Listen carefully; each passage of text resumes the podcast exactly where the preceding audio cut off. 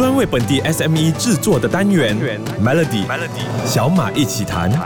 你好，我是小马。来到二零二三年的最后一个礼拜了，大家都忙着庆祝 Christmas 佳节，倒数元旦，还是想冲一下年底的业绩呢？这个礼拜的小马一起谈，我们也来做一个总结，特别就邀请到几位这个单元的常驻嘉宾，和我们一起回顾二零二三年，还有展望二零二四年。第一位邀请到的呢，就是企业品牌顾问谢俊辉，辉哥，你怎么总结今年马来西亚中小企业的表现呢？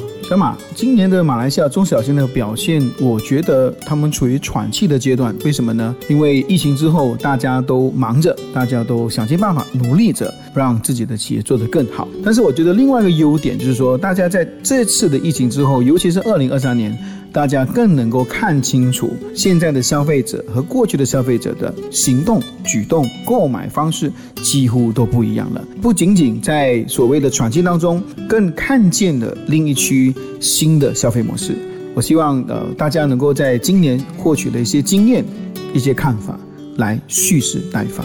那辉哥，照你这么说，你觉得在经济低迷的情况下，明年二零二四年中小企业要怎么做才能够取得突破呢？小马，我觉得在明年二零二四年，马来西亚中小型企业应该要做三件事哦。第一件事情，品牌上的设计哦，或者是产品上的设计，应该更注重所谓的原创性，这是第一件。第二件，在科技的部分或者是在宣传的部分，更应该如何学习和 AI 结合，来节省所谓的科技的成本，这是第二。件需要做的事情，第三件的事情必须把所有的流程简约化之后，提升可复制性的能力，因为这样呢才能够节省更多的成本。谢谢辉哥，辉哥刚刚提到的三个重点，其中两个呢就跟节省成本有关，在这里也顺便提醒做生意的你，降低成本的同时，也不要忘了确保不会影响到产品或者服务的质量，还有更重要的就是员工的福利和工作条件，这个都不能减。明天继续有小马一起谈，由企业导师严生健博士以另外一个角度和你回顾二零二三，锁定 Melody。你好，我是小马。中小企业在推动经济增长和就业方面，一直都发挥着关键的作用。在全球经济动荡的二零二三年，中小企业感觉处在被动的情况。今天的小马一起谈，我就邀请到企业导师严生健博士来总结今年马来西亚中小企业的表现。我觉得今年中小企业的表现整体上是中规中矩的，我看到还有很多进步的空间。那只有二十八千或更少的中小企业呢，其实是在今年我看到他们能够获得持续性的增长。那大部分的呢，我看到其实都在努力的生存着。那中小企业的短板基本上离不开这几样啊。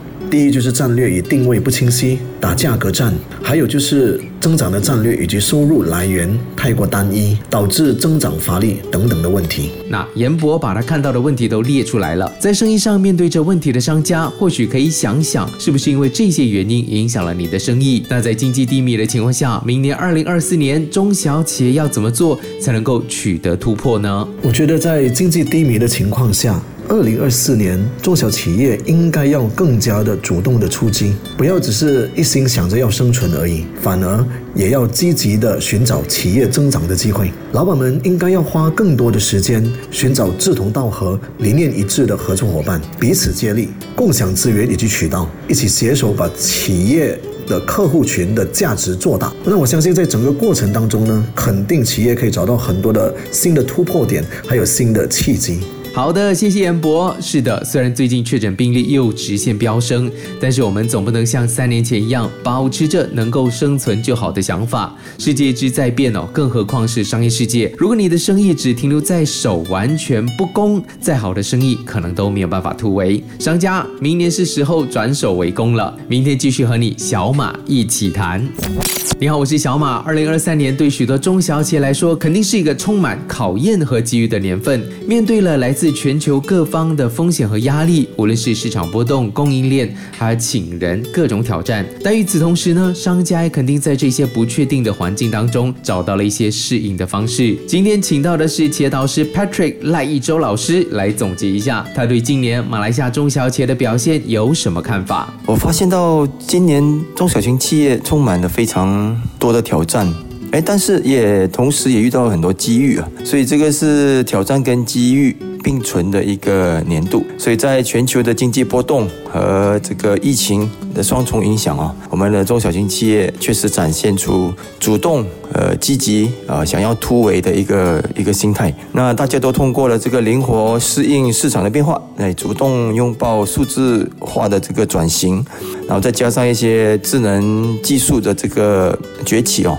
不断的在这个应云的部分啊，提高了啊大家的这个工作效率啊，当然从中也在这个数据的这个分析啊，让客服这方面呢也有了一些显著的改善。那当然在整体的这个环境还有这个社会责任啊的这方面呢，也进行了相当多的这些 ESG，然后也连接了整个市场的这个大趋势了。所以总结来说，今年是中小型企业发现了这个在逆境中不断的学习和创新的一个非常重要的一个年度。是的，中小型企业的努力大家都看在眼里。那明年二零二四年，中小企业要怎么做才能有不一样的成绩呢？我们希望说，中小型企业能够持有继续持有这个整合和双赢思维的一个心智啊。那从中我们也可以让呃中小型企业的领导找出突破点啊，然后再从财务报表所产生的一些数据的一些分析，让未来这一年能够有更好的这个驱动力。啊，让企业呢能够运用这个 AI 结合数据，啊，让本身的这个财务规划啊和未来的这个预算啊，再加上找出一些可以在成本预算的一些营运流程啊加以啊改善。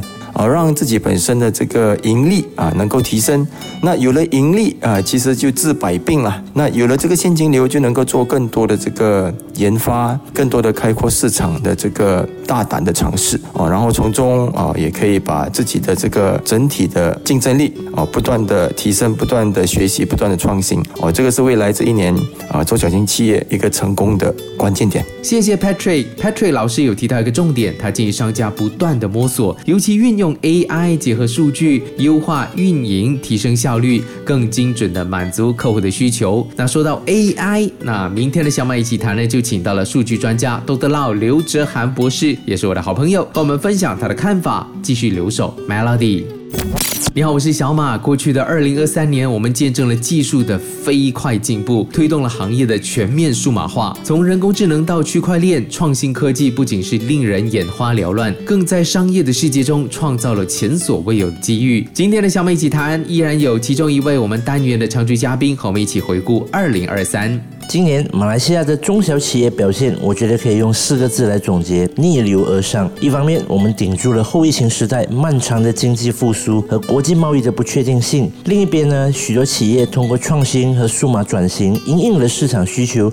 展现出了强大的适应能力，不但提高了效率，也拓宽了业务。而且这些企业在面对马币疲弱、成本接二连三上涨、面临供应链中断的时候，都表现出极大的适应能力。有些通过本地生产来减少对国外供应链的依赖，增强了他们的反脆弱性，挺过了二零二三年，真的是精神可嘉。说话的就是数据专家多德劳刘哲涵博士。多德劳呢给了非常正面的评语，希望中小企业可以继续努力。那多德劳，你觉得在今经济低迷的情况下，明年二零二四年中小企业要怎么做才能够继续像你说的那样取得突破呢？我从一个科技人的角度，当然是希望更多的企业在二零二四年继续引入不同的 AI 工具，另辟蹊径去开源节流。同时，我觉得他们在产品层面上要更加的果断，不要一味的认为过往的产品会持续得到顾客的青睐，该砍掉的产品、该砍掉的服务不要手软。同时，也不要忽略了投资新产品的研发，继续寻找企业的第二曲线。毕竟，在创新这件事上，政府的各个机构还是非常乐意提供奖业和税务减免的配合，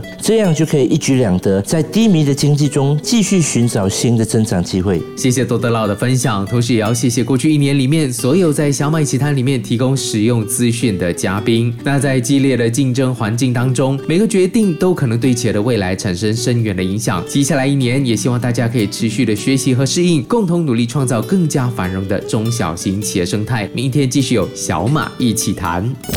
你好，我是小马。二零二三年马来西亚年度汉字出炉，就是。贵这个字，就是东西很贵的贵这个字，它以高票当选。那这个字呢，可以说是大家的痛。商家是买原料越来越贵，消费者买东西是更加的贵。我相信你也注意到了，从去年开始，经济萧条这四个字就一直被提起。其实我在过去二零二二年底的时候，就有做过一档电视论坛，就讨论过这个话题。也许可能不到经济学家讲的萧条那么严重，但是今年的经济确实没有好过。我们回顾一下，从去年的圣诞节是去年哦，圣诞节过后呢，商家就感受到非常大的压力，而到了农历新年的 sales。一点都没有好转，然后到开斋节也不好，母亲节没感觉，父亲节更不用说。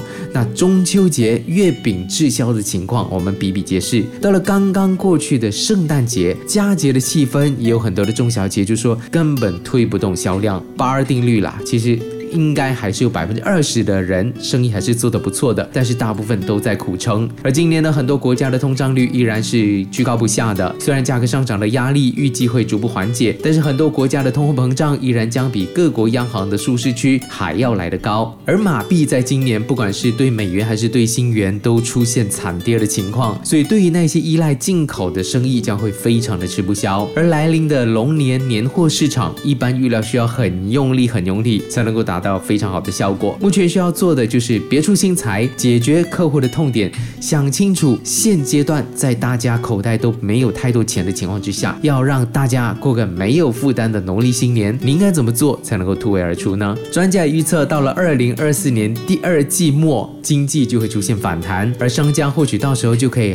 喘口气，而不是在想要怎么一直节流，怎么一直省钱了。当然，非常感谢你过去一年的收听，期待二零二四年也能能够继续帮助你提供更多做生意的点子。也非常建议你重听回这个礼拜的内容，因为都是非常实用的资讯。分别请到了辉哥、严博，还有 Patrick 老师以及 Doctor Lau 来分享了二零二三年过去一年的整个回顾，还有二零二四年的展望。欢迎你去到 SYOK Show 来收听。都是非常满满的干货。我是小马，下个星期哎，也是明年，我们二零二四年，我们再见。Melody 小马一起谈，早上十点首播，傍晚六点重播，用两分钟的时间，每天抓住一个新的变化。